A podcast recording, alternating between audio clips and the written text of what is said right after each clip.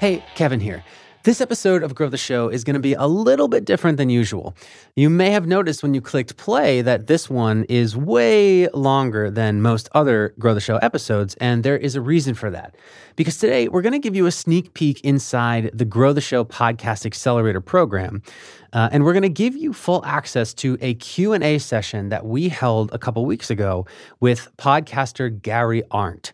Gary is a world-renowned travel blogger and podcaster. He started his latest show which is called everything everywhere in 2020 and today he has amassed over 3 million downloads and is fully monetized. Gary was also one of our 2021 podcast guests. And in that episode, he explained exactly how he approaches the monetization piece of his podcasting business. But more than that, Gary has an almost encyclopedic knowledge of all things podcasting, blogging, and entrepreneurship. He's really, really something else. That's why when I was looking for a podcasting expert to fill in for me in my coaching sessions with accelerator students while I was on vacation, I knew I had to ask Gary. In this episode, you're going to hear questions that the Grow the Show clients asked Gary, and you're going to hear his responses in full. You're going to learn where he's found success investing in paid advertising to grow his podcast, how he's amassed his large social media following, and more. Now, I do not expect you to listen to this all in one go. But like our clients who attended the coaching session, I do think that you'll find value in every single minute. So even if you have to do so over a few days, I highly recommend listening to this whole thing and using it as a reference going forward. So here's a very special thanks to Gary for agreeing to guest coach our clients. I also have to thank Catherine Nails, Grow the Show's content manager and producer. She emceed this coaching session, so you'll hear her chime in with her own questions and commentary throughout the episode. And actually, you'll hear her voice first.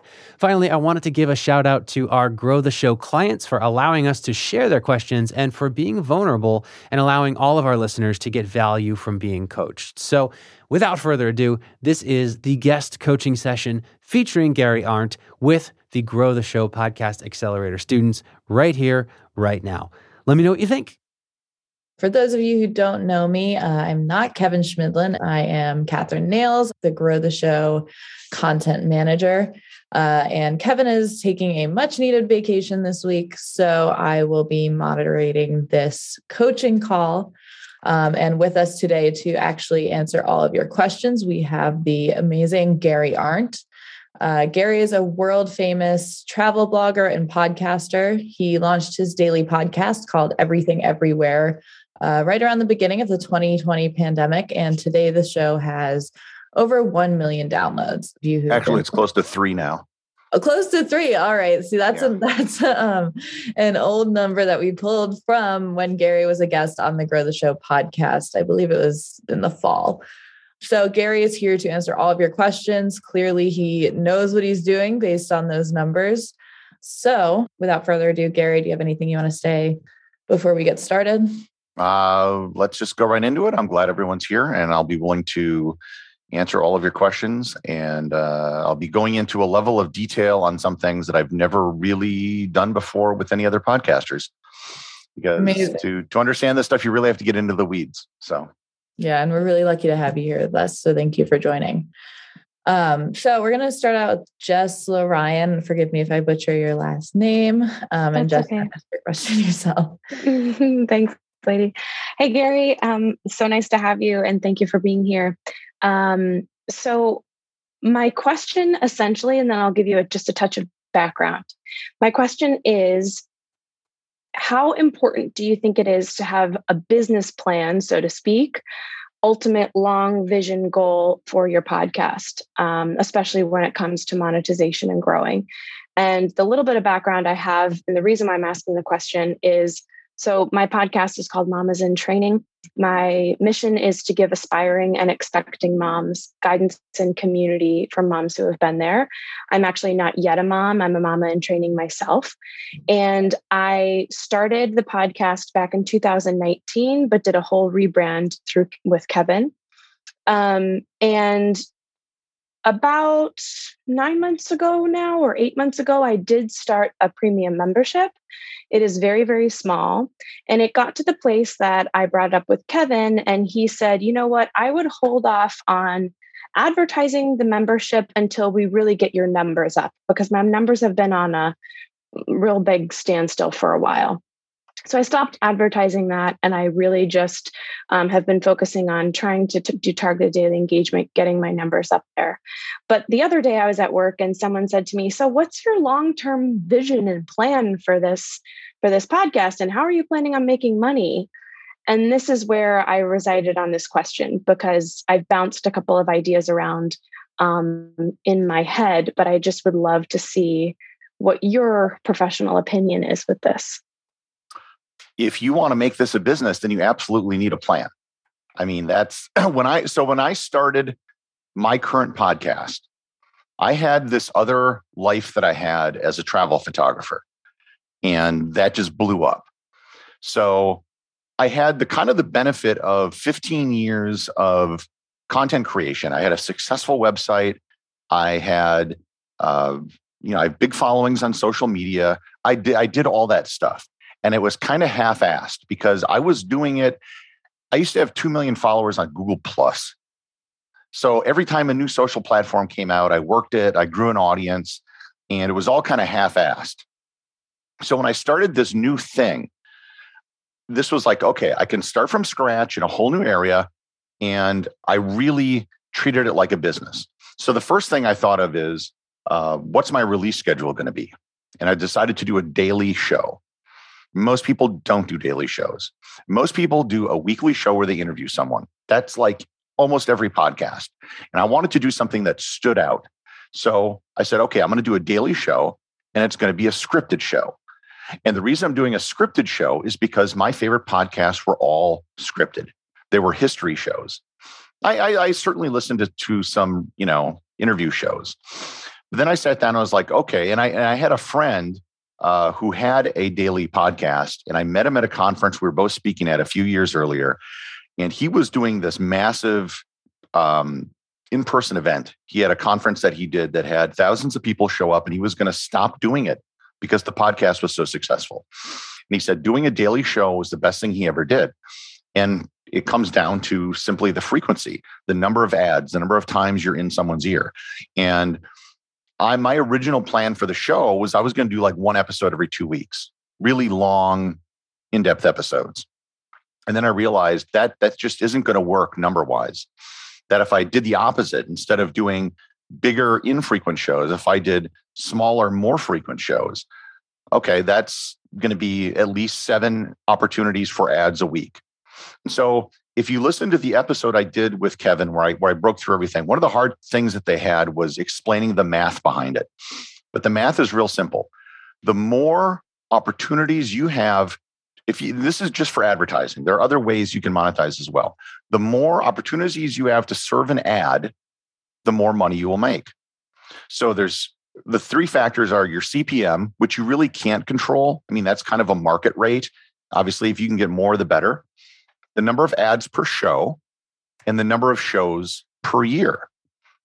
If you're running a daily show, then you're going to do more than someone who's doing a weekly show. And a good example of this was uh, I was listening to, to, a conversation between uh, Jack Rhysider, who does Darknet Diaries, very big podcast. It's about you know hackers and stuff. He does a show once every two weeks. Jordan Harbinger, very successful show, does three shows a week and they were talking about differences and i realized that what they were both missing was the fact that jordan is doing six shows for every one that jack was doing. And that made a huge difference in terms of revenue and also in terms of the value per subscriber. If you're simply making uh, doing six more shows you're going to be doing six times the ad revenue which means that a subscriber is six times more valuable. So yeah you need a a plan. And i would i don't know what your your publishing schedule is but I would think about maybe doubling it, doing two episodes a week. And if you don't know what you're going to do, well, you know, maybe you do one episode that's an interview and one episode that's just you. And it's like, here's some advice. Let's talk about this today, where it's just your thoughts. And it doesn't have to be as long of a show, but it's another opportunity to uh, to reach people. So business plan, uh, yes. Uh, you know, one of the things, and I was just talking to, to Catherine about this before we got on the air. Um, because I have a travel background, I'm going to be running tours for my listeners. I can do a tour. I'm going to be doing a tour for Italy later this year. It'll cost $5,000 per person. We're going to spend 10 days in Rome. You'll get your hotel and everything. But, it's anyways, but the cost to me uh, for the hotels and for the getting the tour agents and everything is about $2,500 person. That means I can net approximately $2,500 per person for a 10 day trip. So that's 25 grand for running a 10 day tour. So that's part of, you know, the business plan as well. But a lot of it's just kind of getting to that point. So yeah, I would definitely think about all your different uh, uh, revenue opportunities. I'm not a big fan of subscription uh, podcasts because I really they do have a place. I haven't heard of a lot of people that have done really well. My goal is I want to reach as many people as possible. So that's that's kind of what I want to do. Just to interrupt really quickly, we do have a really good follow up question to that. Um, as you're going, maybe just to think about. And somebody, uh, Joel asked, would you recommend making your episodes more frequent if you're not planning on running ads? I don't think it makes as much of a difference, but I also do think it probably will still benefit by developing that extra touch point with your listener, even if it's a shorter episode. That the more you, the, the, the, the great thing about podcasting as opposed to blogging, and I did a blog, I still have it for, for many, many years, is that mm-hmm. they develop a connection with you because they hear your voice. And the more they hear that, the more you are in their head. You know, if it's if it's twice a week, I think that's great. I do think there's a limit to the amount of time you can expect from someone per week. So my my shows are about 10 minutes a day. So that's about an hour. So the same as about like a one hour weekly show, but they're hearing me every day. Um, so yeah, I, I do think there can be a benefit. You just got to figure out what that is. But you need, I mean, it needs to be offering something of substance. It can't just be, oh, I'm going to do another episode because I, you know, someone said to do another episode, and you, you don't want to waste someone's time. Yeah, thank you so much, Gary. I think that was a really great answer. Jess, do you have any follow ups for Gary before we move on? Um, no, I think I'll wrap. I mean, I could talk about this forever, but I think I'll wrap it up and pass it on to someone else. thank you, Gary. Love to and, and you know, for for um, I, I can't say to know a lot about uh, the niche you're in. I've met a lot of people like from the blogging days that had like mommy blogs. I know some of them are very successful. I also know it's very competitive because there's a lot of people that have those websites, not as many that have podcasts.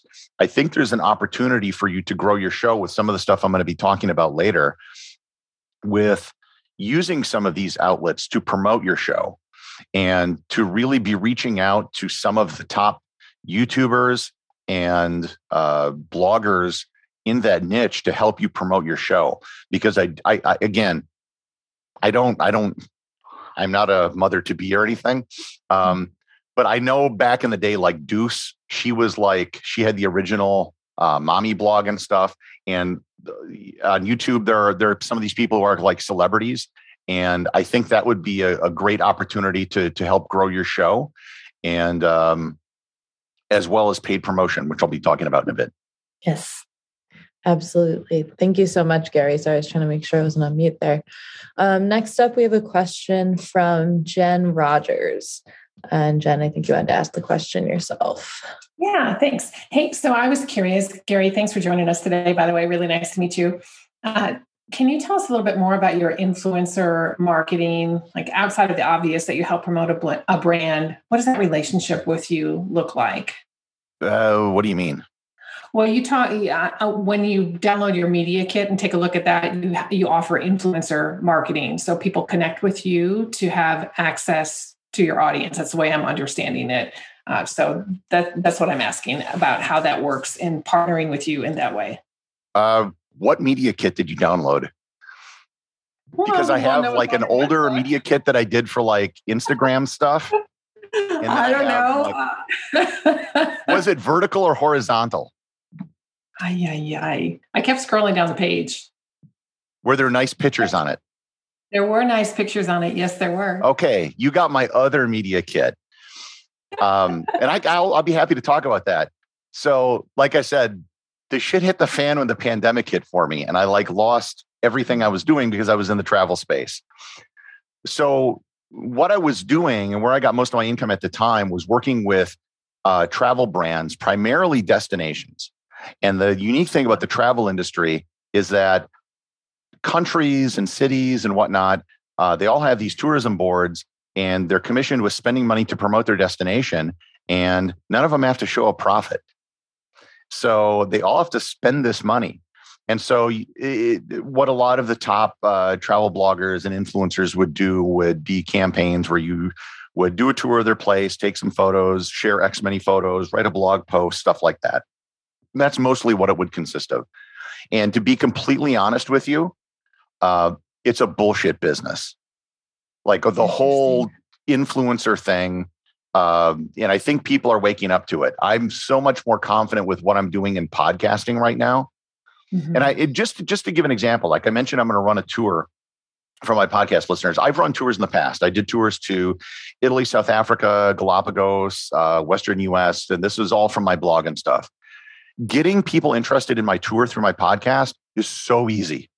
Like I had 100 people interested for the Rome tour within 48 hours. But my other tours was like pulling teeth. And it's mm-hmm. like night and day. So if you have a following on Instagram or or whatever or TikTok, you can certainly, if you're putting a package together, you can bundle that with uh, what you're doing with your podcast. I don't think they need to be separate things. And you can say, okay, I'll give you a podcast ad. I'll give you a mention on Instagram. Uh, you know, we'll give you a link on the website, and you can certainly do a package. I don't think there's anything wrong with that. Um, the difference is with what I'm doing right now with the podcast, I'm just trying to, I'm just focused on the podcast. And if you look at my Instagram account, I haven't posted, you know, I've posted, I think, three photos in the last six months. I'm just not doing anything with it. Um, okay, so w- would you say that the influencer marketing and affiliate marketing would you draw distinctions between those two things? Oh yeah, they are a huge difference. Okay, influencer marketing, or I'm sorry, affiliate marketing is based almost entirely on SEO, and I have come to a point in my life where I simply despise SEO because it's a, it's a zero sum game. If you rank number one for a keyword, I can't rank number one, and vice versa. So there's, and no matter what you do, there are 10 things on the first page of Google, right? And mm-hmm. so it, it's like crabs in a bucket where everyone's just trying to capture the same big keywords, and you're up against very big companies that are all there doing SEO, and it's very hard. I, I have literally more people listening to me every day now than I did after 15 years of running a blog. My best month blogging, I had a half million page views and that was because I was exploiting a loophole in StumbleUpon back in 2010 when they tried to integrate it with Twitter. Now, just through plain old marketing, I've got more people listening. I've had more downloads to my podcast than I did page views to my website.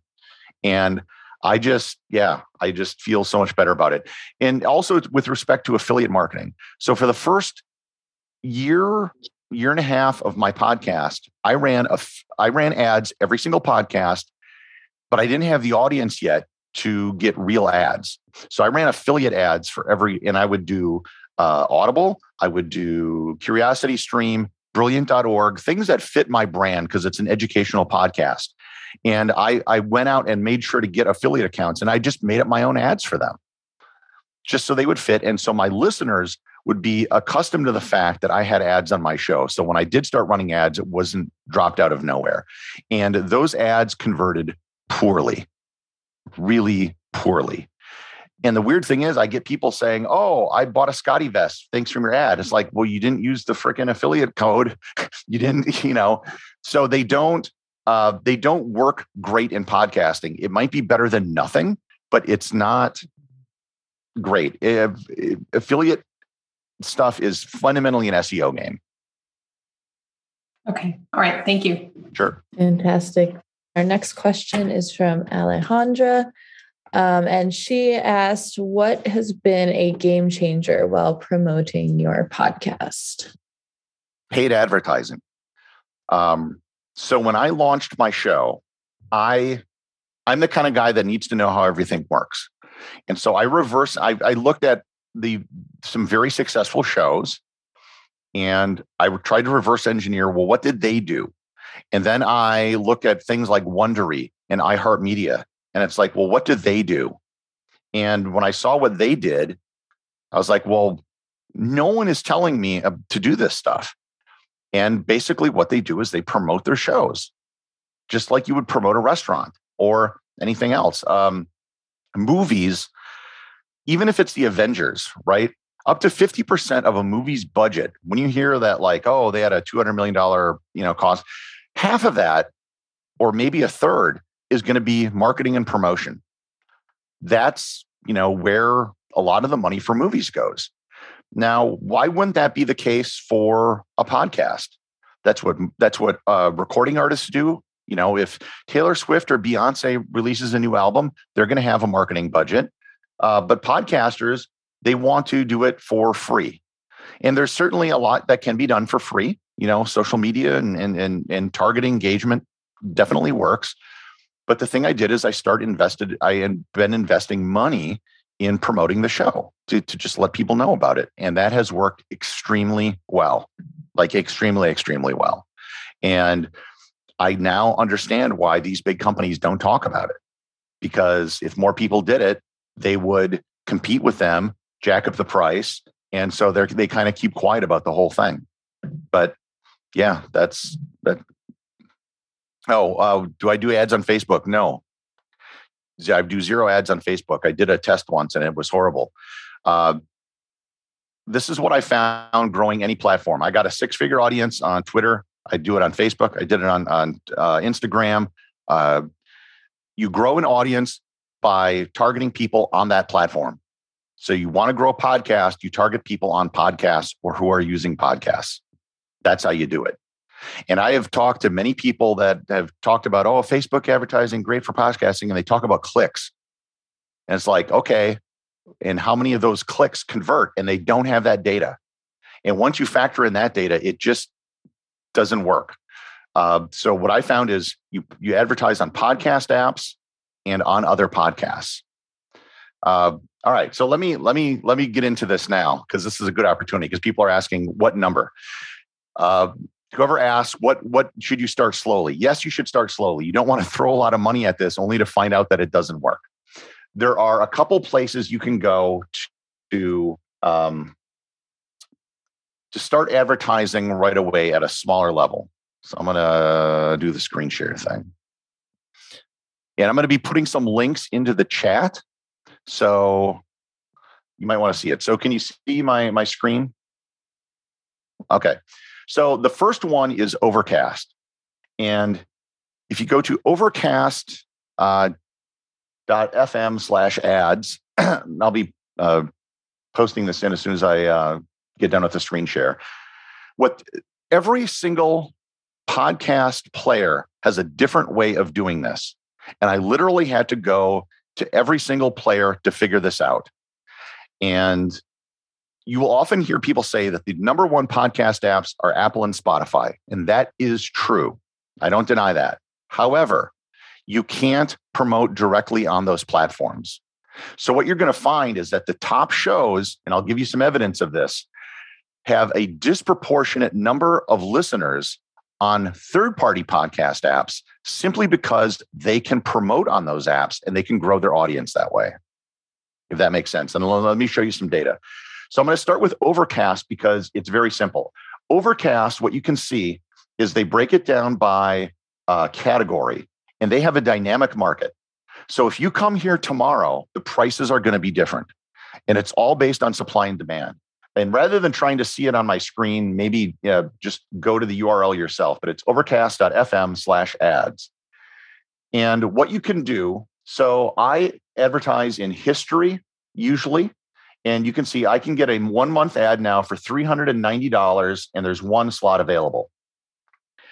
390 is okay, but normally I, I check this every day and I usually wait and I, I will buy when it gets down to like 320. And I've seen this as high as $700. So this, this can fluctuate. Uh, this has a lot of variation. So uh, depending on what it is. So I've tried family and kids. That's one of the cheapest categories but for me at least, it didn't have um, as good of a return. So let me show you the actual data of all the ads that I've run. Okay. So here's the current ad that I'm running. This is the one that's live. I spent $320. It expires on the 31st. And so far, I have 165 subscribers that I've gotten. I have a 0.9%. So 189,000 people plus saw the ad. Little under 1% clicked on it. And then of those that clicked, it's about a 10% conversion rate to subscribers. And here are all the other ads I've run, mostly in history. Here's the kids and family one I did. I did an education one. And I'm normally getting into the high, you know, 150 to 190 range for subscribers. This Overcast is probably the simplest way to get started. It's a one month buy. You're looking at maybe somewhere in the range of 200 to $400, depending on your category. Business podcasts tend to have the most expensive. So if you look at the business category, that's 1100 bucks. That's because there are so many entrepreneurship uh, podcasts out there. And but everything else, depending on again what it is, is a lot cheaper. And I just check the price every day and then I'll wait and wait, wait, and then I'll buy. So it's not like I'm, I'm doing this all the time. So Overcast is a very easy way to get started, and it's a relatively small buy for one month. The other one that you can do is Podcast Addict. So with Podcast Addict, if you go to podcastaddict.com and you click on ads up at the top, and then it says, and what, what they require you to do is to put in your RSS feed so if I do that, and then you'll see they do one month at a time, starting with the first of the month. So it's a calendar month. And I've done a lot of podcast addict uh, ad buys. Uh, and you'll notice so history, if I do it for April, is $400. But if I do it for May, it's $300. And this is the way they always do it, where it's cheaper if you buy in advance. And that's what I normally do. I stopped doing podcast addict uh, in in January just because I had been running it for like six months straight, or maybe it was like four months straight, and I just wanted to give it a bit of a break. But you'll I don't know what the prices are for the other categories because uh, the main categories for my podcast are education and history. Uh, but I can show you here's the performance that I've had, and uh, not quite as good as Overcast in terms of uh, the number of conversions, but still I'm getting into you know over a hundred uh, and the prices were usually less. I can usually get a history category for about 250 bucks and uh, maybe 300. So the cost in if you go back to the episode I did with Kevin, the cost per subscriber for my podcast is about 10 to 14 dollars a year. So I factor in the number of ads I run, the CPM, number of ads per number of episodes per year, I can calculate how much a subscriber is worth to me. So at 10 to 14 dollars, I can then acquire them for somewhere between one to three dollars, depending on the app. So I'm basically buying something worth 10 bucks for, for, for three bucks at the worst um, way of doing it. So Overcast, Podcast Addict are two of the best ways uh, to do it. And then the other one that I've had, I personally had great success with that a lot of people ignore is Podcast Republic. And you can see the stats. I've gotten 4,700 subscribers here. Um, and the way they do it is they don't do it by category. Instead, you buy a slot up here in the top. And I think the top six, it's $400 a month. And below that, it's like uh, $300 a month. And there's different options. But the thing is, having done this for over a year, it's the same podcast like Young and Profiting with Hala Taha. She's she advertises everywhere and she's gotten a, a, really big audience as a result. And she's up here constantly because she's always uh, buying ads. And again, I stopped doing it after running an ad here for like a year, but um, it was real successful. So Overcast, Podcast Addict, Podcast Republic are the three places to get started where you can buy a monthly spot and you're just going to pay a couple hundred bucks. There are other really big places where you can invest as well. So this is Castbox. Castbox, if you want to, um, so this is my Castbox page 80,000 subscribers, 765,000 plays. This is huge. But the trick with Castbox is you have to have a thousand subscribers in before they let you buy ads. And when they let you buy ads, um, it's it's a bigger ad buy than Podcast Addict, Overcast, or Podcast Republic. It costs like thirty five hundred bucks, but they will guarantee you get five thousand subscribers. So that works out to seventy cents. So it's a much better deal, but it's a much bigger buy. And I, I, and, and I'll be very honest with you, I've paid zero dollars to Castbox so far. This is all organic. And if you go to the Castbox homepage and look at top shows, that's my podcast. Ben Shapiro, New York Times, Bill Maher. And so this is the last few days since they put me on here, I've been crushing it. I've just been uh, getting like 2,000 subscribers a day. So, so Castbox is something aspirational. Now, if you, here's what I recommend you do today. You can apply to be featured on Castbox for free. And I've done this every month. And I'll, again, I'm going to put this link in the, um, in the chat. So you can apply to be on Castbox for free. And all you got to do is you have to claim your podcast and then you fill out this form they have a link to it at the bottom. And I did this every month for the first 18 months that I had my show. Every single month, if they didn't feature me, I just did it again and I did it again. And this is the biggest way. If they feature you, you'll get that 1,000 subscribers, which then means you'll pass that threshold where you can then buy in if you want. And, and everyone should be should be applying to be featured on Castbox and just follow all the rules. One of the things they have is send out a tweet with a Castbox link.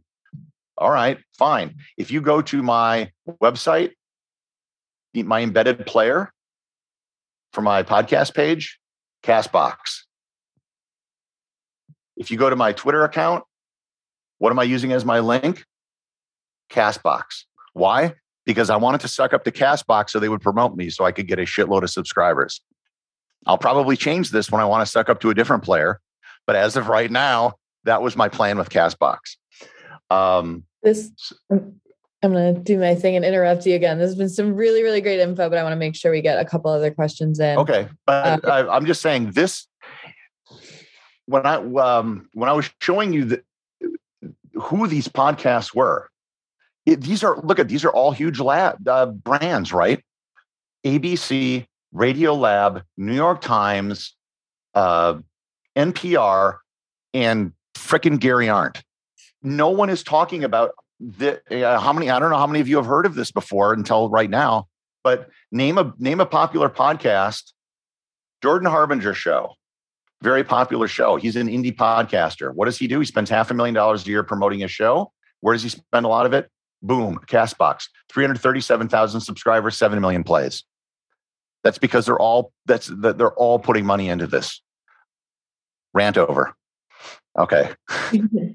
no worries. So, I mean, that was so much good, like chock full of great information. I think everybody uh, would agree. We have a couple of quick follow ups before we move on to our next question. Um, so, we had a couple of questions regarding your how you write the copy for your ads. Do you use your trailer? Um, somebody actually asked you could play an example.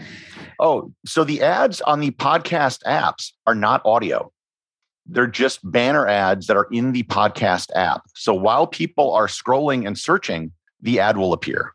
Now, do you provide the art for that? The art ad? is primarily your uh, your show artwork. And the like for Overcast, you can change it, but the default is just whatever the description of your show is. And you get like two lines that you can edit. And I've tried around with different things, but basically keeping the uh, you know learn something new every day podcast for curious people. That's the one that is um, uh, that that's worked for me so far. Uh, one of the questions was, why did I stop using Podcast Republic? Uh, no, it's not that it was ineffective. It's just that I had been running it for like 10 months straight and the effectiveness was uh, kind of decreasing a little bit. I was getting like 450 subscribers a month from it and it was getting down to like 370. And I figure I'll just kind of give it a rest. Uh, but what I didn't realize, I kind of I should have kept doing it because the demand is so great that they have like a six month wait list. And so now I'm just kind of waiting to to get my my ad back up on it. So that I, I was probably stupid to have uh, to have stopped doing that. Um, other places where you can do it as well is Pocket Cast. What they do is they have one ad, one show that they promote for the whole app at the same time, and they charge seventeen hundred bucks. So again, it's a bigger buy, but the people I've I've heard that have done it have gotten about two thousand subscribers. And the other big one is Player.fm that a lot of people use, and they don't even have the information. I had to do a conference call with them. And again, I'm on a wait list. So in June, I hope to be running a player.fm ad. But you look at the people who are advertising and they all have, you know, north of 10,000 subscribers just on that uh, app. That's fantastic. So Thank you paid, so much. Okay, this is what the big boys do. This is what the big brands do. And uh, it's an investment. I understand that. And a lot of people, when they start a podcast, it's like, oh, I'm going to use Anchor FM because I save five bucks a month. If if that's your concern, this is probably not a strategy for you. You can certainly do, try to get promoted on Castbox and Stitcher and Apple Podcasts. I would do that every month. But if this goes back to the whole having a business plan, what am I going to put in and what am I going to get out? Amazing. But um, we're going to move on to another question just to make sure that everybody uh, gets a chance to ask theirs. And then afterwards, I'm sure Gary would be happy to talk a little bit more about these paid ads. So, our next question is from Barton. And Barton's question is What would be your recommendation to help me engage my listeners more and hone in on the specific type of listener I want to attract? And Barton, I know you're here right now. So, why don't you? Tell Gary a little bit more uh, about your current listener base. Yeah, Gary, first of all, just excited to be on with you. Uh, you know, I've been in the program for about six months and uh, have kind of tried to create a niche for myself in that kind of mindset space within fitness. But I, what I feel like i am realizing because I'm not getting the growth and the and the listenership that I was, or you know, just the listens that I was expecting, is that I'm still too vague or I'm still not an expert at one thing. I'm kind of trying to be an expert interviewer interviewing a lot of different people in the in the world of sports and fitness. And so my my ask of you is like how minute should I get? I mean, I know there's billions of people out there listening to various things like so how minute do I really need to get or or is there other questions you might ask me to kind of help I need to kind of get myself the right direction. And I, I think I just not being minute enough. And I'm, I'm not, love, love to hear your thoughts.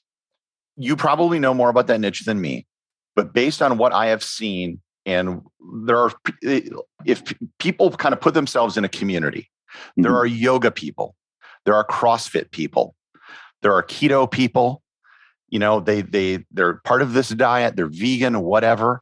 And podcasts that cater to that already existing community tend to do pretty well. Okay. Whatever that is. I, if it's just general fitness, I don't know if you're going to be able to tap into one of those things. Um, the the certain dietary and fitness things that I've followed in the past, they all tend to be of that type, if that makes sense, that they're tapping into one of those communities. And I think that's kind of the key just general fitness is hard to, you know, like the CrossFit people are basically a cult. Um, and, and that's not even necessarily a bad thing, that's but they're really, yeah. but they're really into it, right? Yeah. And you, so if you had a, a CrossFit podcast, for example, you're going to be able to tap into that energy that's already there. And I think that's going to do a lot more than to just just do something generally about fitness or whatever. So I don't know if you have a particular um, thing that you focus on, even if it's like, uh, you know, there, there are people that do boxing as their thing, uh, uh, as, as a workout, whatever it is, to just focus in on that thing. Um, yeah, that's based on what I know about that industry and how it works is to just tap into that community or to create a brand or a community around whatever it is your method is and then find people who can um, you know provide testimonies to that effect Yeah, that makes a lot of sense. And I think that's that's one of the reasons why I'm not seeing that as I'm not tapped into a specific community and and and I think for good reason. Like I'm I'm a personal trainer. I like I'm I think you know I've really really asked myself like who is my who is the who are the people I'm connecting with or, I'm reaching out to. It's it's you know guys and women in their 40s who are trying to get in the gym. There are who get in the gym. They work out. They don't have an issue getting to the gym, but they're looking for like ways to level up, get stronger, like hit their goals, get muscle, you know, more muscle, that kind of stuff. Um, and it's not about like how do I I'm going to listen to this podcast so that I can go to the gym and be motivated. It's like how do I get 1% better every week by listening to this podcast, showing it up at the gym and adding these ideas that can help me be better. Here, here's something to think about. Most of us, when we're doing a podcast, me included, we have mm-hmm. like kind of open ended podcasts, right? Every week, we're going to have something else. A lot of the big networks do these limited run shows. It's like six episodes about some dude who murdered someone, and that's mm-hmm. it. And they're they're kind of t- there to be evergreen. One of the things I've noticed is like if if I want to personally go to a gym and get started, how do you get started? Like, no, tell me what to do when I go to the gym day one. Just tell me what to do. And I was, I, I almost wonder if you could do a limited run that's designed to be evergreen. So it'll be valuable 10 years from now. That's just like, because the great thing about a podcast as opposed to a YouTube channel is I can take you into the gym with me. Right. So it's like, all right, here's your first time going to the gym. And I'm literally going to walk you through it because I'm in your ears right now. And we're going to go to this machine and we're going to do this. All right. Now we're going to go to this machine and we're going to do this without knowing the, the physical fitness level. It's like, okay, if you're a bit more fit, maybe you do this many reps. If you do, uh, if you're not physically fit, heck, just try to do one, right? Let's just find out what your weight is at. And then the next episode, all right, we're back at the gym this is what we did last time. We took a day off for for rest or whatever. Now we're back. We're going to do this. I think there would be value in something like that um, to create something evergreen. To just because, like I said, it's podcasts are the one thing that you can take into the gym with you. You can't do it with a YouTube channel. That's a really good point. Yeah, and I like that that kind of limited episodic, you know, formula could be really effective that somebody could search for that or they could hear my another uh, later episode hear about that thing and go find it yeah and, and then and this think of it like a you know like with an outrigger canoe you got your main canoe which is your main podcast and then create this separate thing that's like the outrigger for it that people can find and then come back to your main podcast for a steady stream of stuff um, mm-hmm. I would listen to a podcast like that because I think this notion of how you get started, gyms are intimidating to people if you're not in that culture. If you're if you're overweight and out of shape, it's it it's not only just intimidating, but you don't know what to do. I think there would be a huge uh, market for that. Awesome. Thanks, Gary. Appreciate it. Sure. Thank you so much, Gary. Um, we have one more question from Jen Morris, who I believe is not here yet. So I'm going to hold that.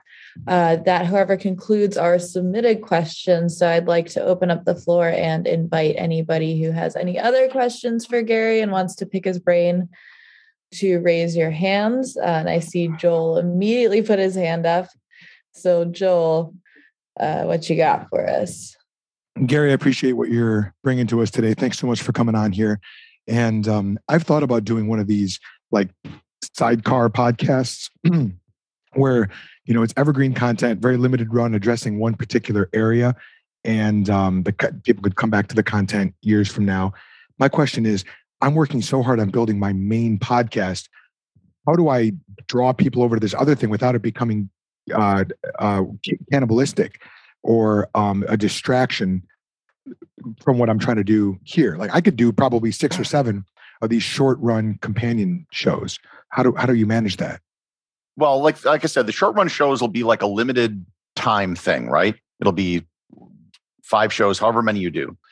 The title of that podcast should be something that is really like it, it's a it's an SEO term. And I've noticed this with history. The biggest history shows are like the history of World War II. the history of World War One, because that's what people are searching for. So for a sidecar show that's designed to help people with a specific topic, just do how to do this. And that's literally the name of the podcast. That's all it is. Make it super simple. You can have a more branding type thing for your main show. And then for for for this kind of sidecar podcast, um, it's very easy. You can do um, dynamic ad insertion, and you can do that for your main show. So you can have a dynamically inserted ad that's not an ad, it's just an ad for you. So your outro could be you can just update that frequently. It's like, hey, if you enjoyed this show, come check out my other show where I have new stuff mm. every week. And my latest guest was such and such, and it's something new and up to date, even though you may have recorded it years ago. cool. So make that like uh, Kevin's always telling us to put a call to action at the end of our yeah absolutely. You know, so that could be our call to action. Hey, yes. if you like this, you want to get more in depth, come check out this this other sidecar podcast. Yes. Yeah. Cool. and great. um, oh shit, what was I going to say? Um, oh, so I'm thinking of doing a second show at some point. I'm not going to do it yet. Uh, I'm not going to do it till I have enough money to start hiring writers for my current show. But I can tell you what the next show I'm going to do is going to be. It's going to be the Roman History Podcast. That's going to be the name of it.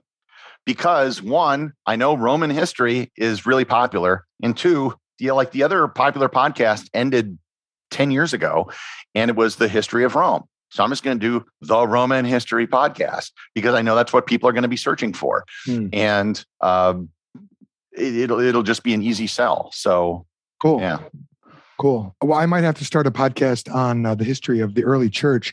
The only problem is then my podcast will slowly infiltrate and overtake your podcast, uh, and I don't want to. I don't want to do that. So That's a. Uh, there are some podcasts on early Christianity. Uh, I can't think of the name of it, but I think there's a a, a big market for that.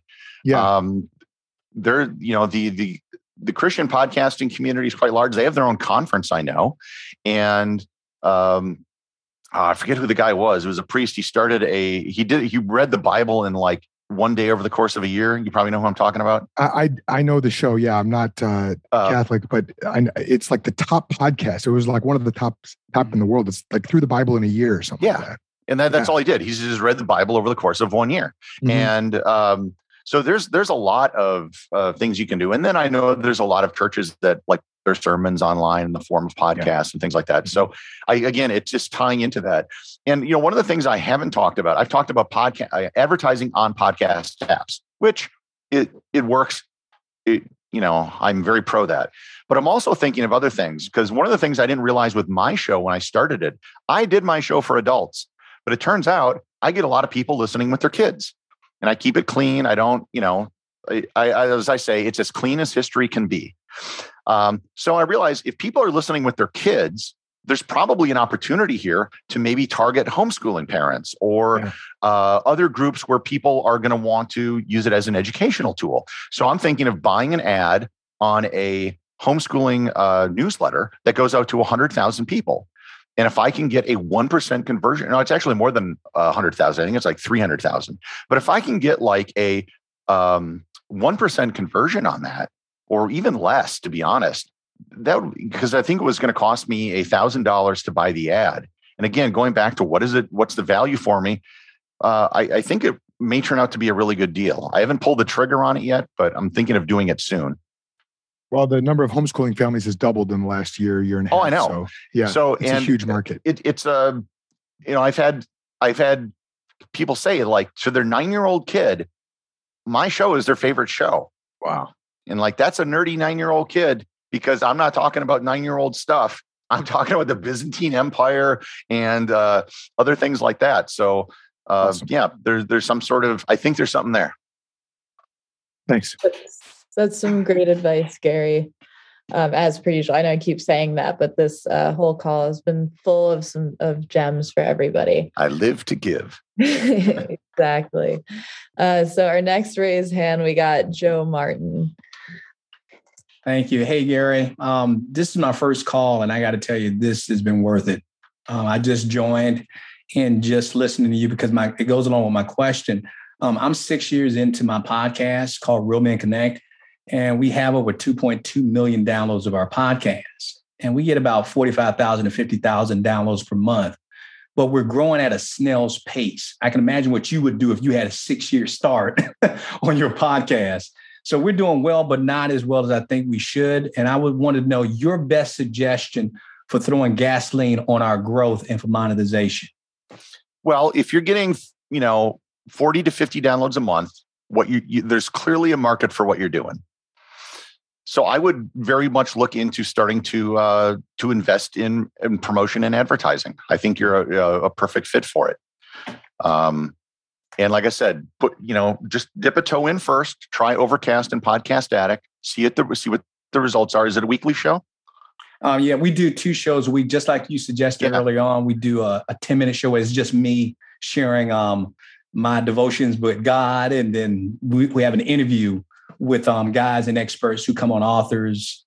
Check out check out the um, uh, the, the sites I mentioned, mm-hmm. and then also check out whatever is in your field. If there are popular newsletters, um, uh, one of the things that I'm also thinking of doing, and I can do this really cheap, is uh, I have an educational podcast, and I'm also a member of Mensa. So Mensa has a magazine that goes out to all its members and I'm going to be putting an ad in it, and I get a discount on the ad of 50% off because I'm a member. Mm-hmm. And I'm mm-hmm. sure that there are probably uh, other associations, magazines, newsletters that already are reaching out to the people you want to reach. If it's in print, the thing I recommend doing is getting a QR code that you for your for your show. Okay. And there are, there are different ways you can do it. One, the URL that I always send people to is podfollow.com. And what they do is if somebody comes to that URL from on an iOS device, it will send them to Apple Podcasts. If they come from something else, you can send them to Spotify, like an Android device. You can send them to Spotify or to um, Google Podcasts. And if they come on a desktop browser, it will just show them the page with links to all the various different podcast apps they can subscribe on. Uh, so it's a way of kind of routing people. And if you're looking like, well, where do I send people? I, have been using Podfollow. Chartable used to have it, but they just got bought by Spotify and they're not going to be offering it anymore. Um, so yeah, that's what I would recommend. And uh, people have become very used to using QR codes now uh, since the pandemic because you know restaurant menus have always been put in QR codes. So they've been a bit more effective. And um, one thing else I even tried is I, I printed out flyers with my podcast uh, URL and a QR code on it, a really big QR code. And I went to all the cafes and everything in my area and I just tacked it up. And that's another uh, approach you could take if you want to go to local churches or get people to do it for you if they have a community bulletin board. Mm-hmm. And uh, to just put that up. That's a really cheap way of of doing it. And I even went and checked, and at one cafe, I put it up over a year ago, and it's still there. No one ever takes this stuff down.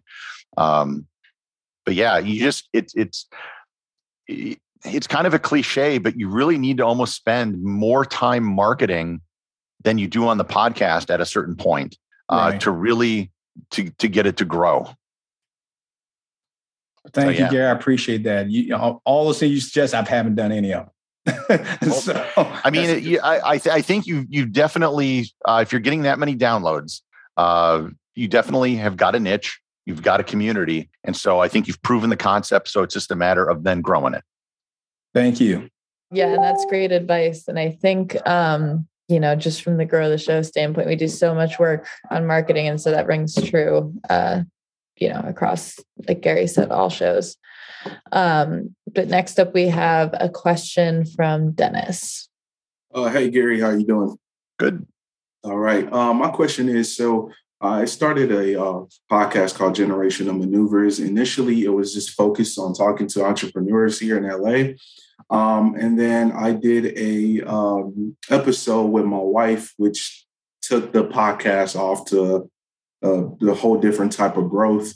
And uh, she was talking about us, uh, about me having a woman's voice on the podcast, encouraging me to look for a woman host. And I'm like, uh, I think you're the one to be that. So uh, we started doing uh, episodes together that have been doing really well. We joined Grow the Show and just started reevaluating a few things because at first we was just kind of just freely creating then we started thinking about actually doing it the right way. So we kind of took a halt a bit. Um, and I just had a question about how do we uh, strategize on reintroducing ourselves because I did have like a different type of audience when I initially started, which was a lot of creatives from different industries. Uh, so I'm into sneakers and streetwear and all that good stuff.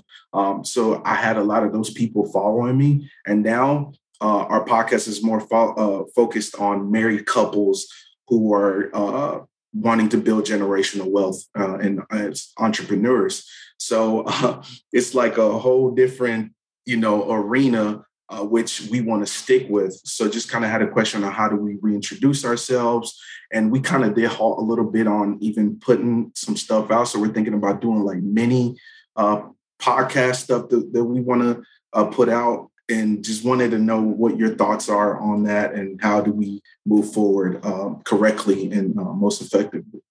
That sounds like a very different show. Mm-hmm you know you and your wife talking about generational wealth versus sneakers.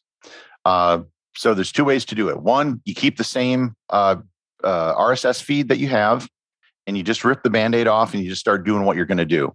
And you might lose some of your original listeners but if that's the new focus of the show that's the new focus of the show and you do that going forward. Other option is you just start a new show uh, on a different feed. I don't know what's going to work best for you but uh, it depends on the size of your audience. But if if that this is the new plan going forward, then it probably doesn't make a difference. I would actually just keep your current RSS feed and just say that this is what you're going to do, and uh, go forward from there. Is so? Is the new show is your focus going to be have an LA focus, or is it going to be broader? Uh, that's going to be broader. Um, the thing too for us that we didn't mind doing is like traveling um, and talking to different couples or just people who have a you know give great advice about building generational wealth. So um, it's going to be you know broad. Yeah, uh, just just start doing it. You know, um, how many downloads were you getting before you made the change? Not many. oh, then don't worry about it. Yeah. Right. Yeah. I, I, think there's always a, uh, a and I, and I understand because I've been in the same boat myself where it's like, well, you know, you don't want to abandon these people that initially followed you but at sometimes you just have to make a business decision. It's like look if you didn't have that many like if you had under a thousand follower or downloads per episode don't mm-hmm. worry about it. Because gotcha. where you want to go is bigger than that. So you're just going to have to to make that decision and move on. I think having your wife part of it is is, is probably a very good idea. And uh yeah just go for it that way. All right. Thanks gary. Yes thank you so much our next question is from Maynard. Hey, Gary, how's it going? Hey, everybody. I'm new here to grow the show. Me and my wife uh, have a podcast, uh, Dank Discussions in the cannabis industry. Been doing it for a couple of years. And um, I guess, you know, one of the reasons why we joined here, and, and uh, this is my, also my first call, our first call, right, is, uh, you know, had a lot of good momentum, um, probably getting you know, at least a few thousand downloads per episode, you know, somewhere around 15,000 uh, downloads a month, something like that. And then we took a few months break and then came back and it was uh, like starting over again, right? All the numbers just in the hundreds, right? Kind of thing. I guess what kind of advice do you have for that? Is that pretty normal when you just take a break or um, yeah, so that happened to me. You, I had another podcast called This Week in Travel that I started in 2009. And when the pandemic hit, we stopped recording it. And we went from 7,000 downloads a show down to two. And we just lost a lot of that audience. And bringing it back was really hard. And we just, we kind of just pulled the plug on the podcast and I'm doing a, a different thing now. So that, and, and I think you've discovered the hard way why it's so important to be consistent and to always be there.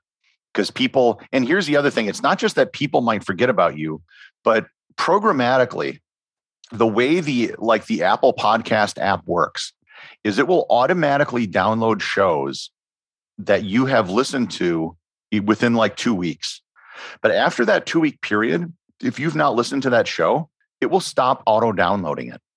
And a hmm. lot of people might still be subscribed, but they're not going to see your new episodes and that's why it's so important to to kind of have the consistency and now i'm doing a daily show and i got to admit it is hard someday to get out a show because I have to research and write and record a show every single day.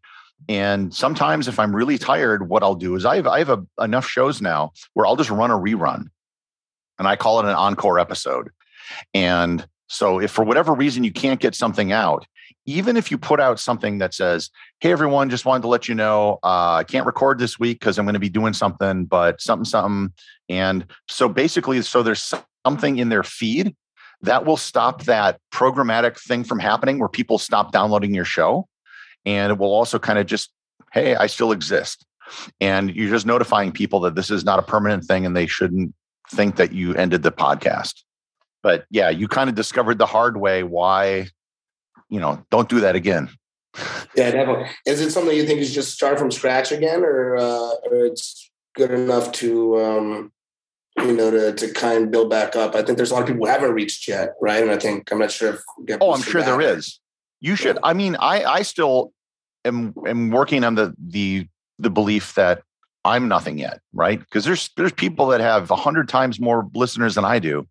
So you're I'm always in that mode of uh, there's more I got to do. There's more people I can reach. So you should always be doing that.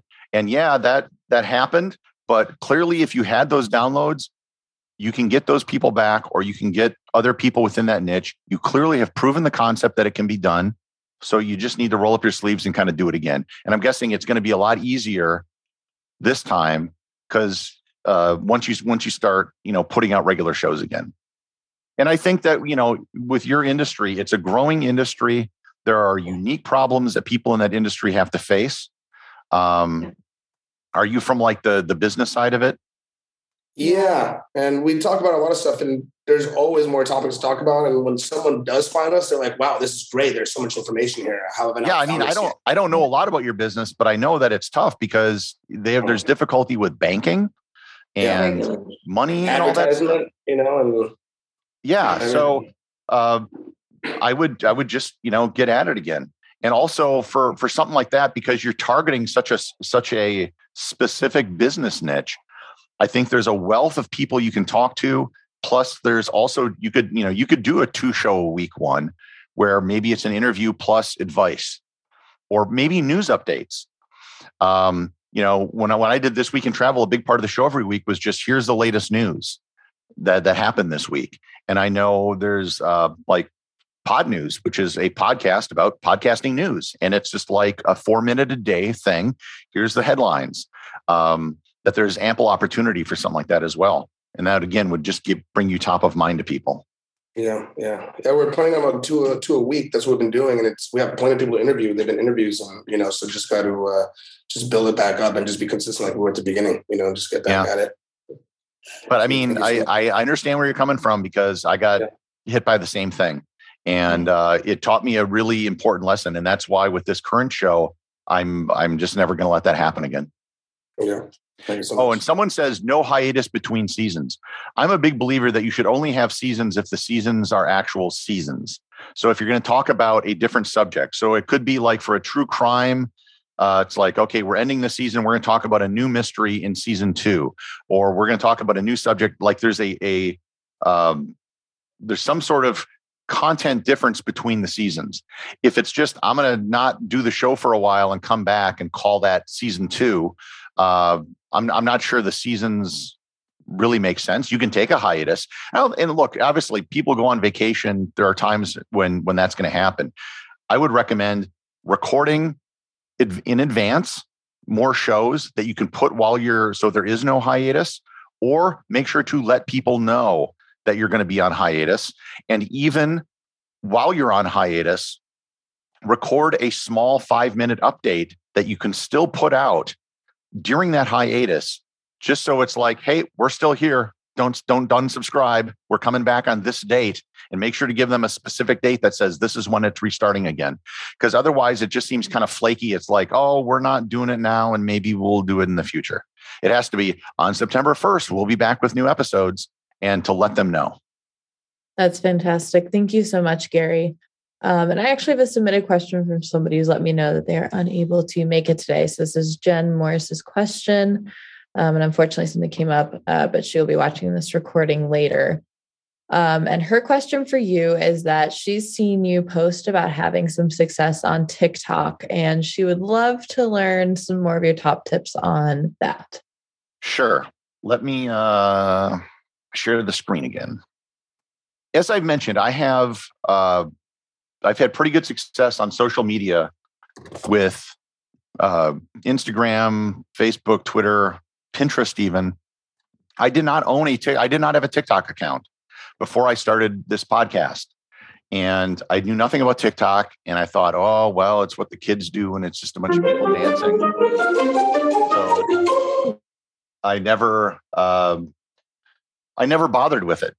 And so I started a TikTok account just for the heck of it. And what I did is the way I do my show is I have a 30 second cold open and I take that intro and I slap a Pinterest type uh, image on it and I use headliner and every day I just put it on TikTok. So this is the For centuries humans have built canals to facilitate transportation. I don't know if you can hear it, but so I have now 8,300 followers, and this is all I do. I never show my face, um, and you know this has gotten 700 views, and I posted this just before we started this uh, uh, this session. And it's it's really spikes sometimes i'll get just a few hundred views sometimes i get thousands sometimes i get tens of thousands. And the spikes in followers come um, like that as well. So this is what i have found uh, to be very and one of the things also is that TikTok is so full of people that are trying to do comedy and they're trying to do dancing and entertainment. There's a lot of that. There is, I think, a demand for content that's not like that, that's informational and educational. And I think if you can provide some of that, you can develop an audience. And you don't need to be Charli D'Amelio and have 100 million people follow you on TikTok. Okay. You can just have, if you can get 10,000 people and those people can convert to uh, your podcast, mission accomplished. And the other neat thing about TikTok, and I haven't done this yet, and I'm going to start doing it as soon as they let me, is they've expanded the length of a video to 10 minutes, which just coincidentally happens to be the length of my podcast approximately. And I can easily edit it down. I get rid of, you know, the outro and and some other stuff. And so I'm going to start doing that, I think, once a week. I'm going to post an entire episode to TikTok. I don't know what's going to happen, but it's an experiment. And then I'll also put a call to action. It's like, uh, this is a complete episode of Everything Everywhere Daily. If you want to get this every day, go subscribe, click on the link in my bio, and we'll see what happens. So, eh, but I've literally also had people on TikTok that are like, How do I listen to this? What's a podcast? And you just, I don't know what to tell them. It's like, um, is, you know, it's an app you can put on your phone and, or they can listen to it online. But yeah, I, am a big believer. I, I will I will say this. As someone with large followings on many platforms, I've had more, I, I've seen more success on TikTok uh, translating to actual podcast traffic than I have on any other platform. And I'm very confident in that. And I'm very surprised because I wouldn't have believed that when I first started. But that's true. And that's why I'm putting all my effort as far as podcast promotion on social media on TikTok right now. Yeah, that's fantastic. And I know we recently did an episode uh, on TikTok with Kara Newhart, who has a large following there, and she said the exact same thing. She doesn't even mention her podcast half the time, and people are are flocking to it from the app. So that definitely checks out. Uh, and I'm seeing we have another question from David Armstrong. Hi there. Thanks for being with us today. I think I'm the only history podcast in the group. Woo-hoo! Uh, and I do my my show is called Broadway Nation. It's about the history of the Broadway musical. So it's a niche. It's a small niche. Uh, I've been thinking about uh, doing what you just suggested, which is adding a second uh, second episode during the week. Mine, I do half hour to 45 minute episodes uh, with mine, which is about, and usually it's taking half the subject and cutting it in half and doing a part two on each one so that I get sort of with the theory you were talking about before, but only once a week at the moment. So my thought is to do a this week in Broadway history 10 minute kind of thing. Have you done that kind of this week in history, this today in history kind of uh, content before as a as an extra? That that is kind of my whole show, except that I'm just not focusing on that day. Yeah. Um, but I know there are podcasts that do it. But I, I think that's a, a good idea, especially if it's something short and digestible. Yeah. I will say this, and I didn't realize this when I started my show. Shorter shows are listened to first. So if I have a, a bunch of shows that are in my podcast queue, and I find myself doing this, and I've seen this in my numbers, people will listen to the shorter show first because they can get it out of the way. Mhm. I'm going to listen to the five minute, 10 minute show, get it done. And then the hour and a half interview, whatever, I'm, I'm probably not going to be able to complete that anyhow. So I'll wait to do that. So there's a definite advantage to doing a shorter show like that. And do you think there's any rhyme or reason to? I release my show on Thursdays. Should the short one be on Monday, Tuesday? You know, does it? You uh, think just spread it out. Monday or Just Tuesday is probably Yeah. fine. Yeah. I, I don't. Here's the other thing I found having a daily show. It doesn't matter. The They're going to biggest days for downloads are Mondays. But that doesn't mean that Monday shows get more downloads. It just means that people weren't listening on the weekends and they just downloaded on Monday, but the number of listens is still the same. Right. So it, it it really doesn't matter. But just yeah, spread it out. And it, so is yours a monologue show or an interview show? It's the first season or the first 50 episodes were were monologue show because I basically told the hi- entire history of the Broadway musical in that in that season. Then this season two, which is now I'm I'm 60 something in uh, how many episodes I'm in, uh, 60 something episodes is I've done a lot more interviews with authors because a whole bunch of books have come out this past year. So it's mostly been interviewing authors of books about Broadway history. And now I'm going to go back. I have a new subject I'm going to do that I didn't do the first season. It's going to be sort of a mini series. It's probably going to be like 12 episodes of a very specific aspect of history of Broadway. So it's uh, to answer your question, it bounces around a little bit. I would also look to get like uh, one of the. Are you familiar with the Bowery Boys podcast? Yeah, I love the Bowery Boys. Yeah, I would get one of them on your show and Yeah, talk about, you know, because they have a big podcast and to talk to them about how, you know, how did Broadway influence the city? How did the city influence Broadway? And they have a couple other, very good Broadway episodes as well. Yeah, so I, that that's that's on my list to do. That's great. Thank, good to be reinforced on that.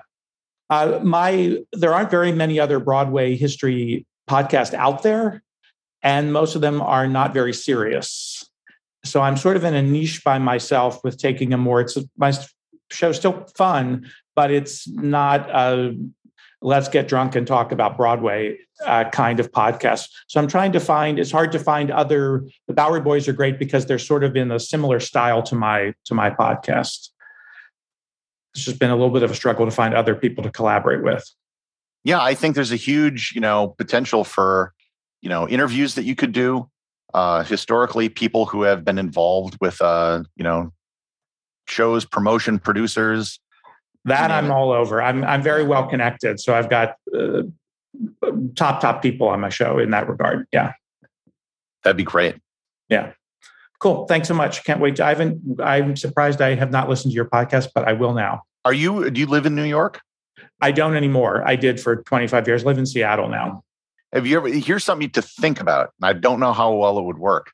Um, to put an a small ad with a QR code in in like the playbill In the playbill for a show. That's interesting. and see what happens.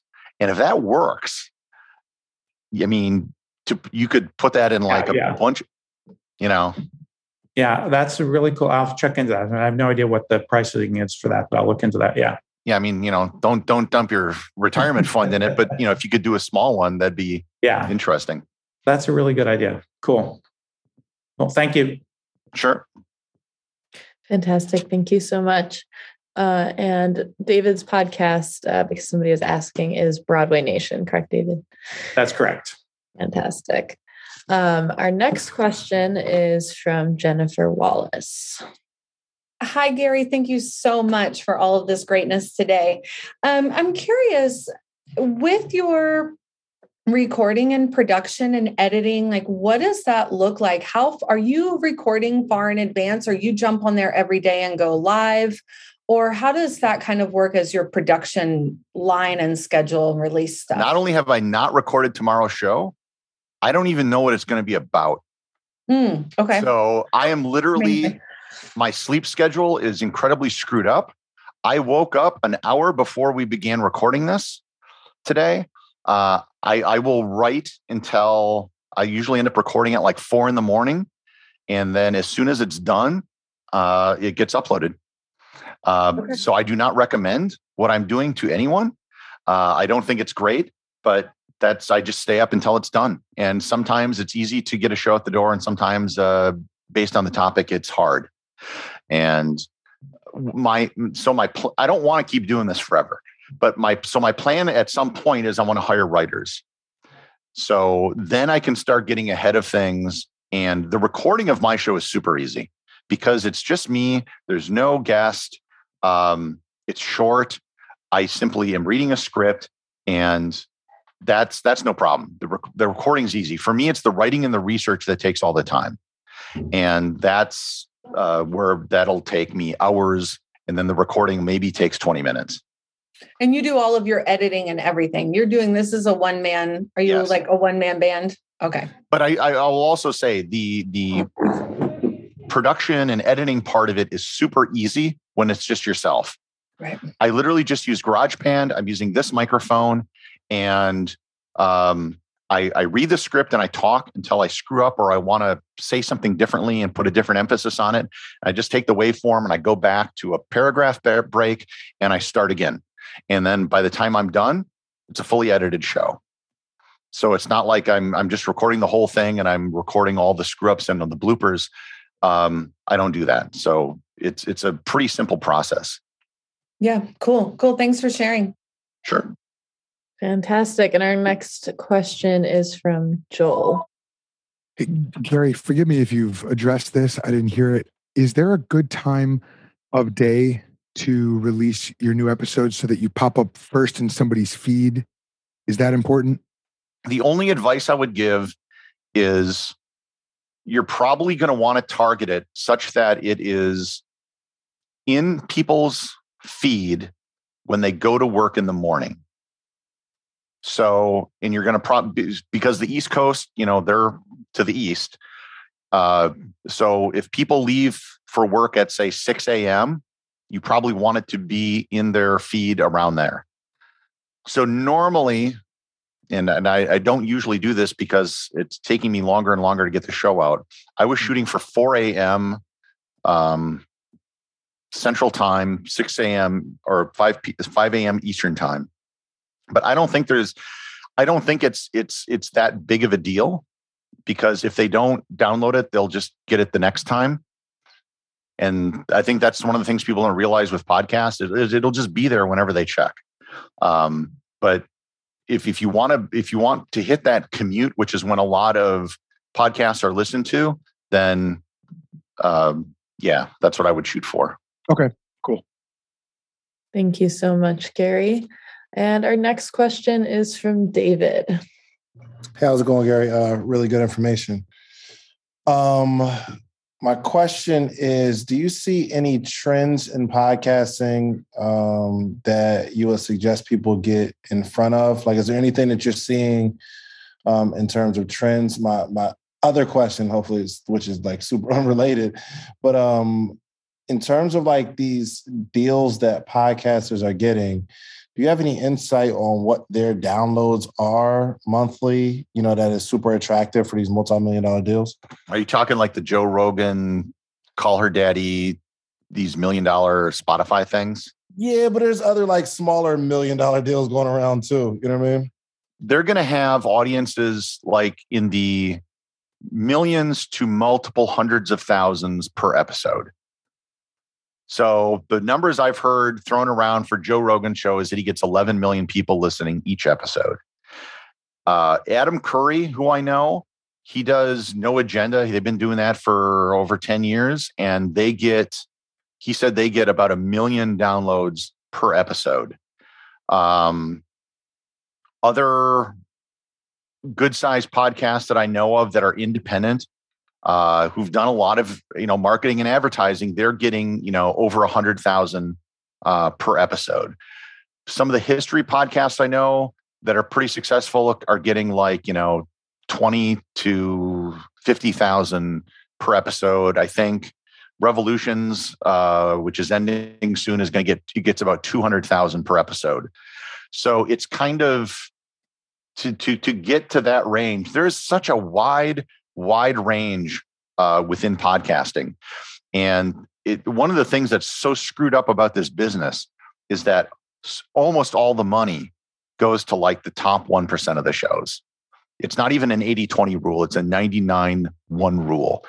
And they and it's really just a, a function of scale that unless you have a huge audience it's really just not effective for a lot of these advertisers to be reaching out and to get that size audience uh, you either need to be lucky you need to have been doing it for 10 years or you need to spend money to, on promotion.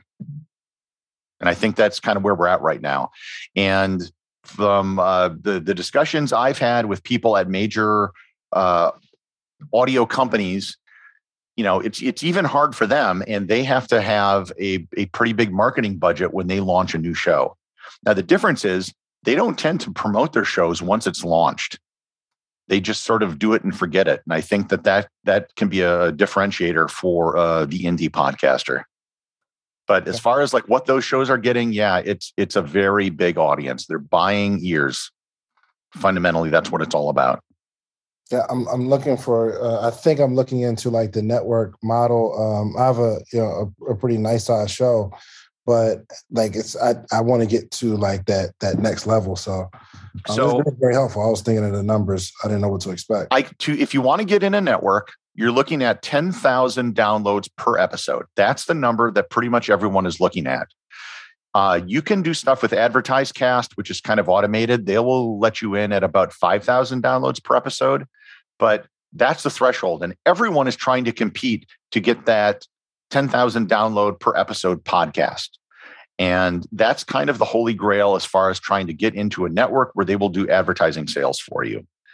Um, God, do you do you suggest any? Because I'm, I'm I'm well over like those numbers. Like our average well, average episode is like um, like sixteen thousand. So I, I, but I, I want to you know try to get behind a network that can, you know, essentially push the show p- past where I'm pushing it. Uh, then I think you're in a, a really good position. Uh, I would start researching the various networks that are out there. Some of them have particular niches. So there are like religious networks and sports networks and things like that. Uh, find out who they are and apply. And I think that if you have the numbers, then they will probably be more than happy to have you. Because one of the problems right now, to be completely honest, is that there is not enough inventory to sell a lot of ads because people are so are focused on this on the top one or two percent that uh, there's just not enough of those podcasts to go around. So I think you'll find a lot of luck if you if you reach out to some of these groups. Um, and then as far as promotion, that's just something you need to negotiate with them. So I got in a network in January, and they contacted me. And I'm able to run trailers for my show on other shows in the network. There's a fair number of history and educational shows in my network. Uh, so it, it, it's a pretty good fit. Plus, I'm reaching out to individual shows in my network to do feed drops. And I've had pretty good luck because they're kind of like in the same family. And uh, they've been happy to do it or happy to sell me uh, space for a feed drop as well. So they may not necessarily do it for you, but they may open up doors for you to to get that done if that makes sense that they'll make introductions for you to other shows where you could be a guest or you could uh, like i said do a feed drop or run an ad with them Got it. Okay. All right. Well, uh, thank. You. Oh, my, my next question is: Did you see? Do you see any trends coming that you just kind of see just being in the space that you know we may need to get in front of? The biggest trend is that there's a lot of consolidation going on in this industry right now, and sadly, it's becoming harder for independent podcasters. That this idea that you can just you know grab a microphone uh, with some friends and start a podcast and be successful i think is is kind of going away. That it's becoming more you know and this happens to every market. It's becoming more corporate. The spotify's and the amazons and everyone else are kind of taking control of things. Uh, there was a stat that just came out this last week that a few years ago, if you wanted to reach half of all podcast listeners, it, it would require buying out all the all the ads on all the podcasts of seven different networks. And today that number's down to four. So there's uh, a lot more consolidation happening. And most people, when they listen to podcasts, they don't even know about a lot of independent podcasts, right? It's New York Times and Serial and these Wondery podcasts and iHeartMedia because that's all they see because those are the ones that are being promoted to them.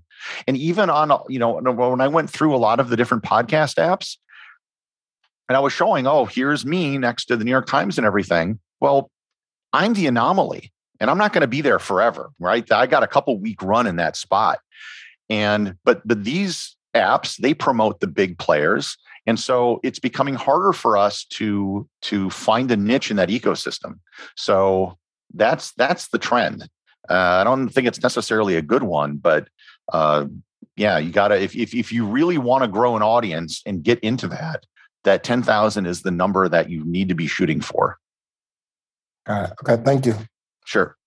Thank you so much, Gary. And I don't think we have any raised hands at the moment, but a question I had for you is because I think uh, everybody here is at different stages of their their podcasting career. What's like the one thing that you didn't do when you started podcasting that you wish you had? I wish I had started uh, promotion and advertising sooner. Mm. I waited before I did that. And then as soon as I started doing it, I was like, this works. um, and I wish I had factored in the cost of doing that sooner mm. because it, it, it does like once you, like I said, once you figure out the value of a listener, of a subscriber, um, then you can start doing calculations for what you can spend to acquire a subscriber. And that's really, really important.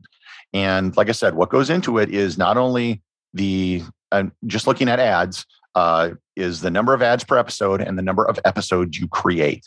So if you do more episodes, more revenue opportunity. Um, but once you figure that out, then you can then say, okay. And the, the other thing is you're going to have to spend money before you maybe see a return on the investment. And that may take a year or a year and a half uh, before that happens. And this is no different than what Amazon did. They they didn't make any money for like 10 years. They lost money, lost money, lost money. And then they said, okay, now we're going to be profitable. And then they just stopped losing money and went and became super profitable because they just stopped that investing. And uh, the same, I think, it can be true of the podcast. If you if your goal is to get 10,000 subscribers so you can get into a, a podcast network and start selling ads, you're going to have to get to that 10,000 point.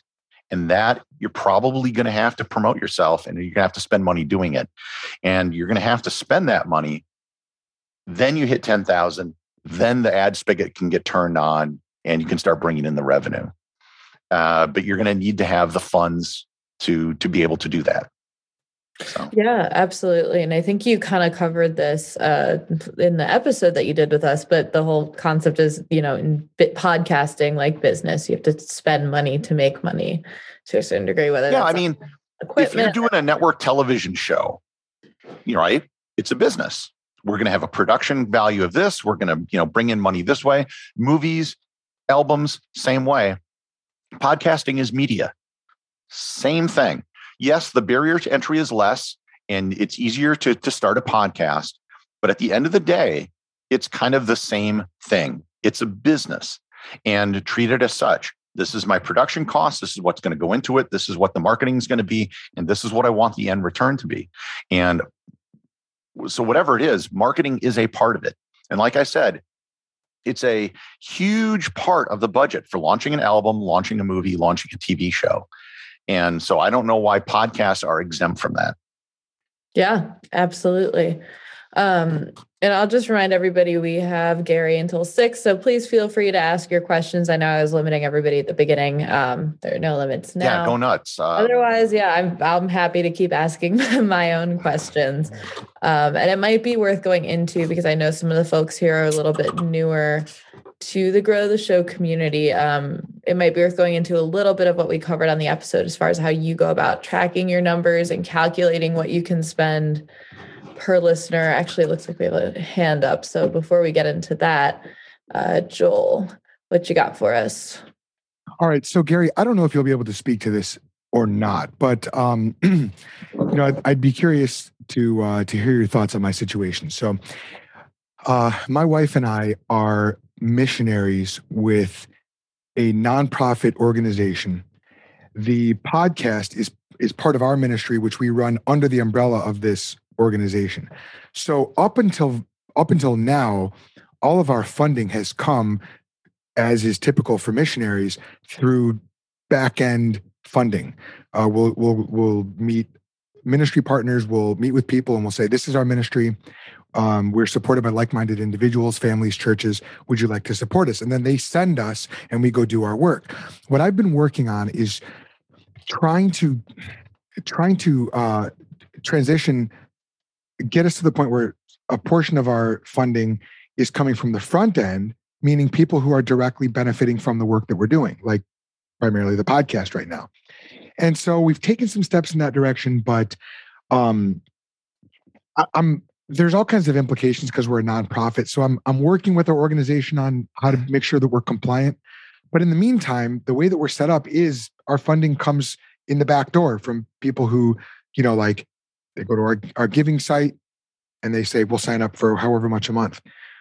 Do you have any thoughts on how to monetize the podcast with that model? Like sending people, do we send people to our giving site? I mean, I'm, I'm, I'm sort of starting this podcast subscription plan, but I'm running into all kinds of snags because it's there's compliance issues. So, like, any thoughts on how to make a strong call to action and make it easy for someone who enjoys the work that we're doing, who believes in it, to go to our giving site and sign up as a ministry partner?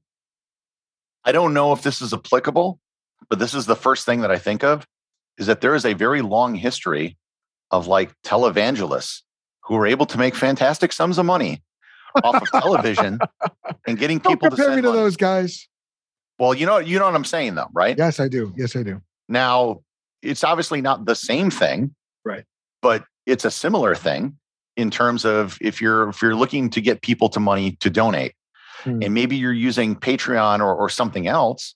Um, but yeah, I, I think it's it's kind of a common thing in in the world of religious media uh, okay. to just ask people to to send you money.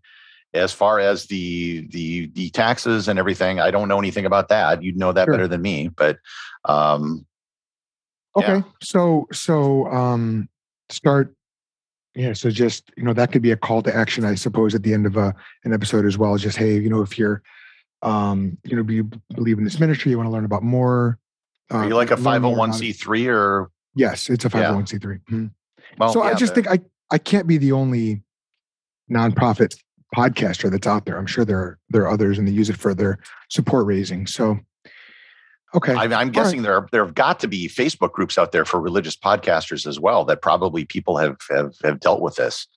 Um, but yeah, I, I would. I guess that's what you know you would just do.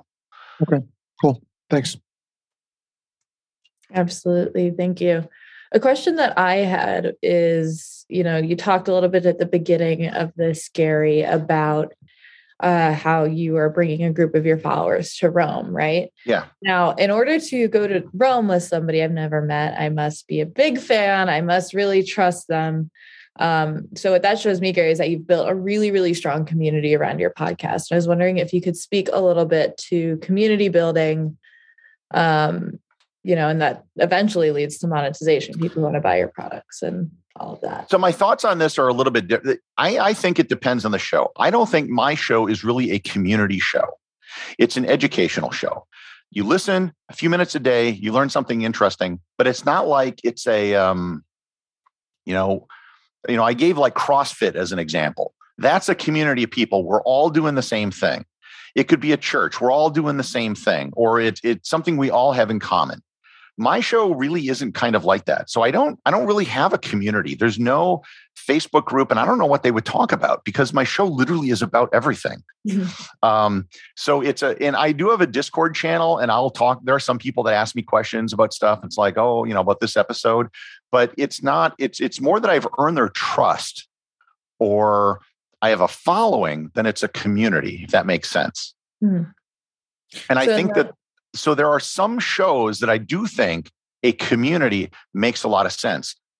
This show that Kevin does, it's a community. We're all podcasters.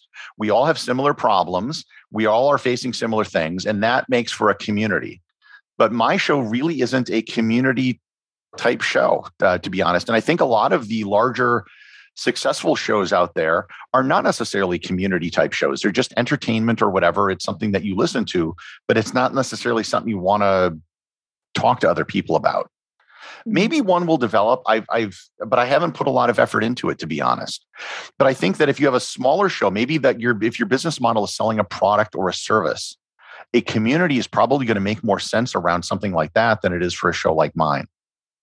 Yeah, absolutely. And do you think then though, because you said yourself, you yourself, your your listeners still have to trust you in order to want to kind of Oh, buy sure. you're selling them. So does that trust come simply from publishing when you say you're going to publish, being consistent with the quality of your shows, that sort of thing? Yeah, and, and they and they know me, and that's the other thing.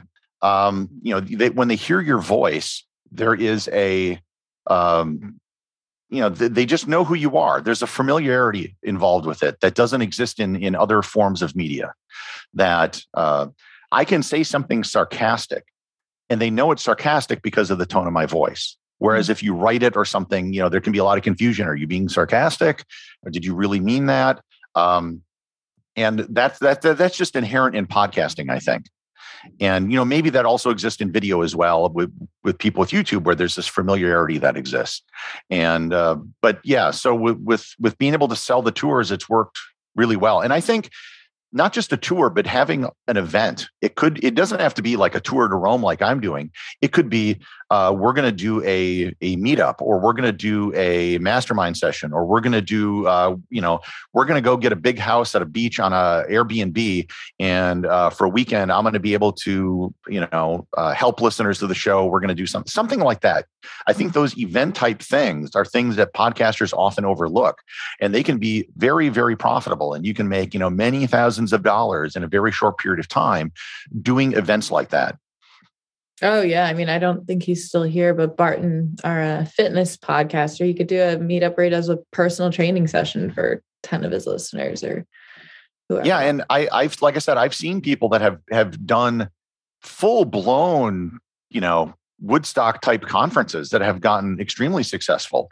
I have a friend who's a web cartoonist. I've known him for 20 years, and uh, if anyone here knows video games, uh, there's like PAX East, PAX West, and these get like tens of thousands of people attending. These are like the huge video game conferences, and that all started from Penny Arcade webcomic. No way. Yeah, that's where PAX comes from. And they started this as an event and eventually sold it because it was getting so big that they couldn't manage it anymore. And they just made a killing off of it.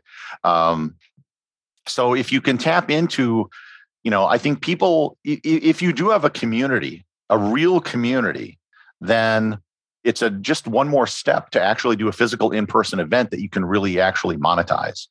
And depending on how big that gets, maybe that becomes your business. And the podcast is simply a way to, you know, mm. promote your annual event that comes up. Yeah, absolutely. I think that's great advice. And I don't think we've talked too much about meetups or live shows just yet, um, at least on the Grow the Show podcast, although I know Kevin has done them before for his uh, old show, Philly Who. And I know that uh, Well, you know, for a for a, a show that is around a certain geographical community, like a city, it's a lot easier to do Mm. meetups. It's a lot harder to do when you have a global audience or a national audience. And if the show gets big enough, then maybe you might be able to do, you could go on a tour. Hey, I'm going to be appearing, you know, I'm going to show up at this place, this place, this place, and just have people meet you. You meet at a restaurant, if depending on how many people are there. Or you could have people who are fans of the show run those events for you that you could have other people uh, run it and i've seen people do that as well uh, with varying degrees of success Oh yeah, there's one there's one called and I cannot think of the name of it, but it's like similar to like a podcast book club where there are a bunch of factions all around the country um and they all listen to a podcast and all these discussions. i've i've thought of doing that with my show of Mhm. doing a nonfiction uh, book club i'm just not sure how to do it um, but there's a lot of great nonfiction books that fit into to what I'm doing that I think would work really well. Um, like you know Mark Kurlansky's book on salt. It's just the history of salt and looking at the world's history through salt. And that sounds boring as hell, but it's actually really fascinating that there are these objects and different things that we can look, uh, you know, through a history through the lens of this thing. Uh, and there's different ways to do it. I think that would fit with my show. I just don't know anything about running a book club. yeah. So I, I don't want to do it and screw it up. So I just haven't pulled the trigger on it. Yeah, it's a really cool idea. Hopefully, you'll be able to figure that out because that sounds like something I'd be into. Uh, but it looks like we do have a hand up, and that is Larry's hand. Hello, Gary. Uh, hello, Katie, as well. It's good to see you guys. Thanks, Gary, for being here. Um, you talked a lot about the advertising, which is something I've looked into before. So, just to give some background on my situation, and I'll ask my question at the end. I uh, did my first season of my podcast, which frankly, I'm not really going to be branding it as a season anymore because I've always gotten so much advice about how, you know, the, the season framing device is not really necessary for a show like mine, which is mostly a discussion interview podcast. Um, but uh, once I joined Grow the Show, I put my podcast on hiatus so I could rebuild it and rebrand it. But I do have 10 episodes of the podcast that I already produced that are just on the feed right now that have been occasionally getting getting downloads during this hiatus period. Um, and I've been working on my podcast right now and I have a plan right now to release the to officially start the schedule going next month. Um, now, would you recommend that I just start investing in the advertising now and let that advertising drive to the 10 episodes that are already there?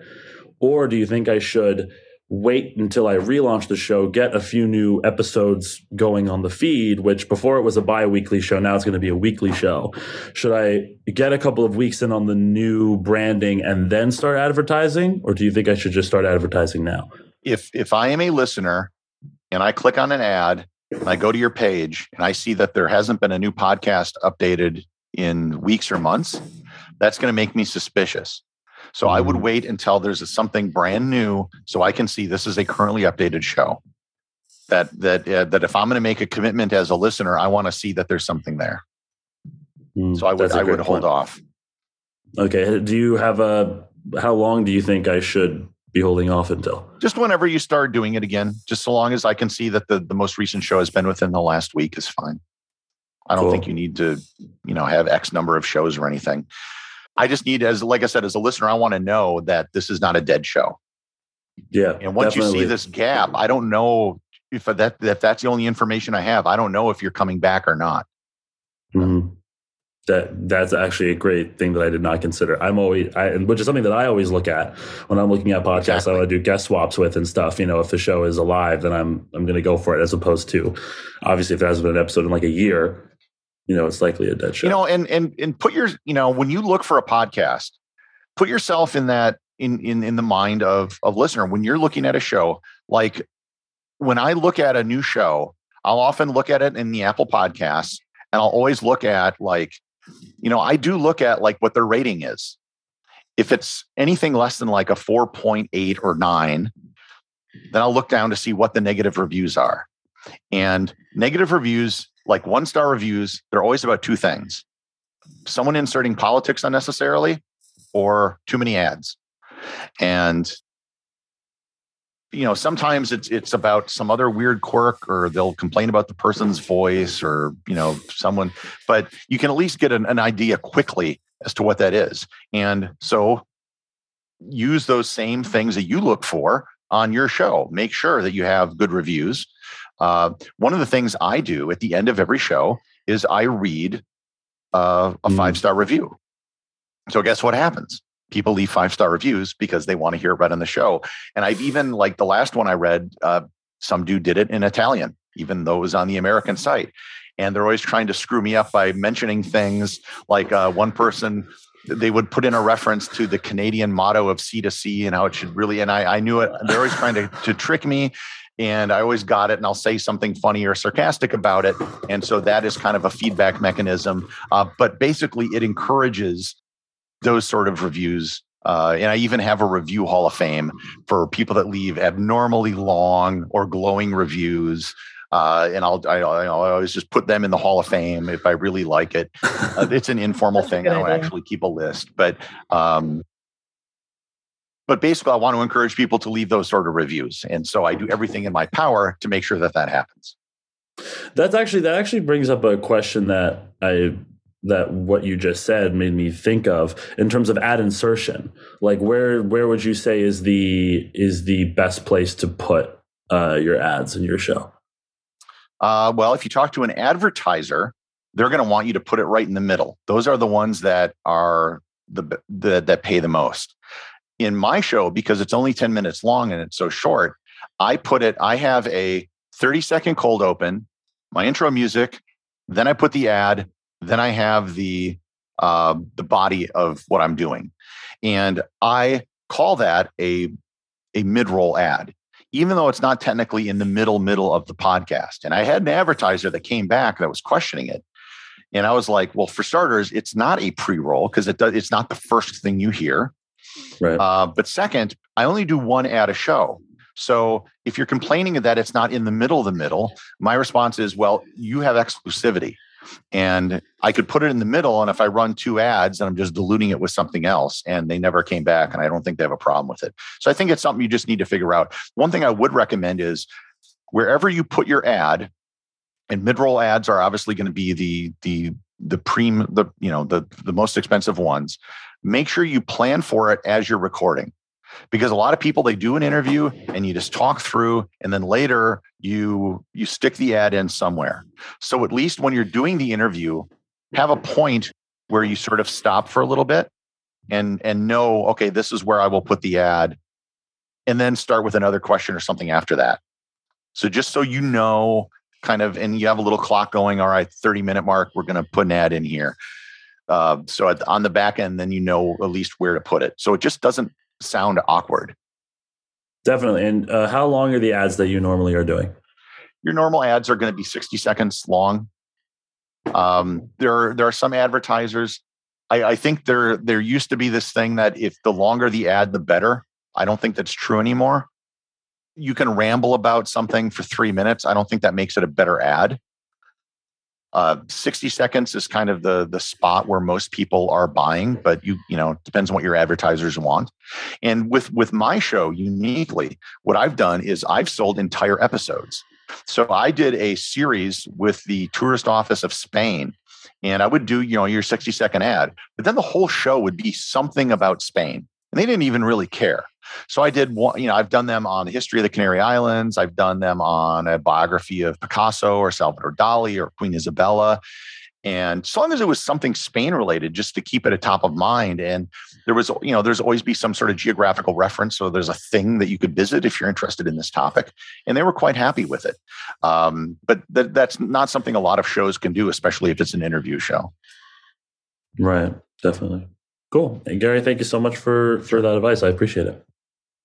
Yes, thank you so much uh, for all of your advice. Uh, and we are starting to approach six o'clock.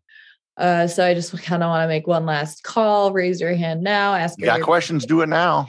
Or forever hold your peace. Yeah, I'm uh, never going to answer a question again after this. I no, especially not if they tag you in the Grow the Show Facebook group, uh, the main one, not the inner circle, because I know you're you're hanging out there. Oh, I uh, just posted something to the chat uh, this is the equation for. It's a lot easier to do on this than it was a podcast. You did such this a great job. How you can figure out the annual value of a subscriber, and it's it's a pretty simple equation, but it's basically your CPM times the number of ads per show uh, times the number of shows per year, but divided by a thousand. And the divided by a thousand part simply is the uh, compensating for the fact that CPM is the per thousand. So Yes, and that is uh, really, and we Gary talked about this earlier, but really valuable to know as you're looking at what you might want to spend uh, on advertising, and that'll help. Yeah, I formed risk with your money. You you don't want. I don't want people to spend money to just throw it at to grow a show when you're not going to see a return on your investment. And if you can figure out this equation and figure out the value of your subscribers, you can then tweak the the variables on your end, right? Either putting in more ads per show or running more shows to increase that value, to increase the value of a subscriber. So you have some room to play with. So it isn't like, well, I have my show and this is what it is. No, you can do a second show a week or you can put in a second ad or whatever it is to increase that number. Yes, absolutely. Ooh, oh my goodness. Sorry. I have a desk that you push a button, it goes up and down. I accidentally hit the button here. Um, I guess to wrap things up, is there anything that uh, somebody didn't ask you that I didn't ask you that we didn't talk about that you think is really important to touch on really quickly? I think that you have to understand that as you grow a show, there's different phases you're going to go through. So, like uh, targeted daily engagement is great for when you're when you first launch your show, right? For what you so your first 10 subscribers, that's your friends and family. That's your mom and dad, your close friends, that's you. 10 to 100, okay, you're going to have to branch out a little bit. 100 to 1,000, that you're really looking at your social media, your targeted daily engagement. That can get you to that point. 1,000 to 10,000, now you're talking about a different problem. I'm at the point now where I'm looking at the 10,000 to 100,000. And at each step along the way, you're going to encounter this thing of like, well, well, how do I go beyond here? And this is something I I'm dealing with all the time. Like I've had this recent big, huge increase in growth. And now I'm like, well, now what the hell do I do? And so you're always going to encounter this thing where it's like you've grown it. Now what? And what you did to get to that point may not scale to take you to that next level. So you're going to have to change your strategy a lot. And like I, I am working on getting, I want to get a hundred thousand people per episode within the next three years. How do I do that? I don't know. Mm. But I know to get a hundred thousand, I first have to get 20,000. And once I get to 20,000, well, then maybe I'll work on incremental things along the way. So I don't know that number, but I know I'll figure it out. And I know that other people have done it. So it's doable. And I know mm. that shows like mine have done it. So it's very doable. But but yeah, so you, you're you kind of always have to be putting yourself in a position where you don't know what you're going to do, and you have a new problem to solve, and it's going to change through your journey as you're growing your show. So it's not like you just do one thing now and you do that forever. It's going to have to change. That's fantastic advice. And it's funny because it actually ties into uh, tomorrow's Grow the Show episode, which has to do a lot with burnout and how setting those incremental goals and, and you know, not just kind of uh, flailing and, and not having any direction where you're going, how that can really help prevent burnout. That's, you know, well. personally, that's what I do. you can drive yourself mad if you look at some other podcaster that has a big show and you'll say, Oh, I can never do that. What I do, it's like, I remember when I first started, first month, it's like, okay, I want to get 5,000 downloads this month. I have a daily show, right? So it's not weekly. So divide whatever your number by seven. Um, and it's like, okay, well, I, I achieved this threshold. Can I get 10,000 downloads. All right, then I did that. All right, so now I want to keep doubling it. And so I always have these like incremental goals that I'm trying to achieve. And then you get it. It's like, okay, what's the next goal? And to try to just keep doing that. And that's a way that you can keep motivated. But if you get, you know, I know in the back of my mind, I want to have this goal of 100,000 downloads an episode, but I don't focus on that every day. I'm worried about just hitting the next milestone because if I can't do that, then that goal is going to be impossible. And I think that's what everyone should focus on is these incremental steps because that'll keep you going and don't worry about what other people are doing because that will drive you insane. Yes, absolutely. I think that is a great place to wrap it up because we are just about at six o'clock uh, Eastern time. So I want to thank you so much, Gary, for coming on. I know everybody in the chat is saying this has been so helpful, so insightful. I've had people asking me, you know, make sure you upload this recording to our, our course website so that I can go back and take notes and, and listen to what Gary had to say. Um, I'm going to give one more chance. I feel like we kind of, everybody asked what they had to ask, but we have like three more minutes. So if anybody has any quick questions, just hop on and ask them.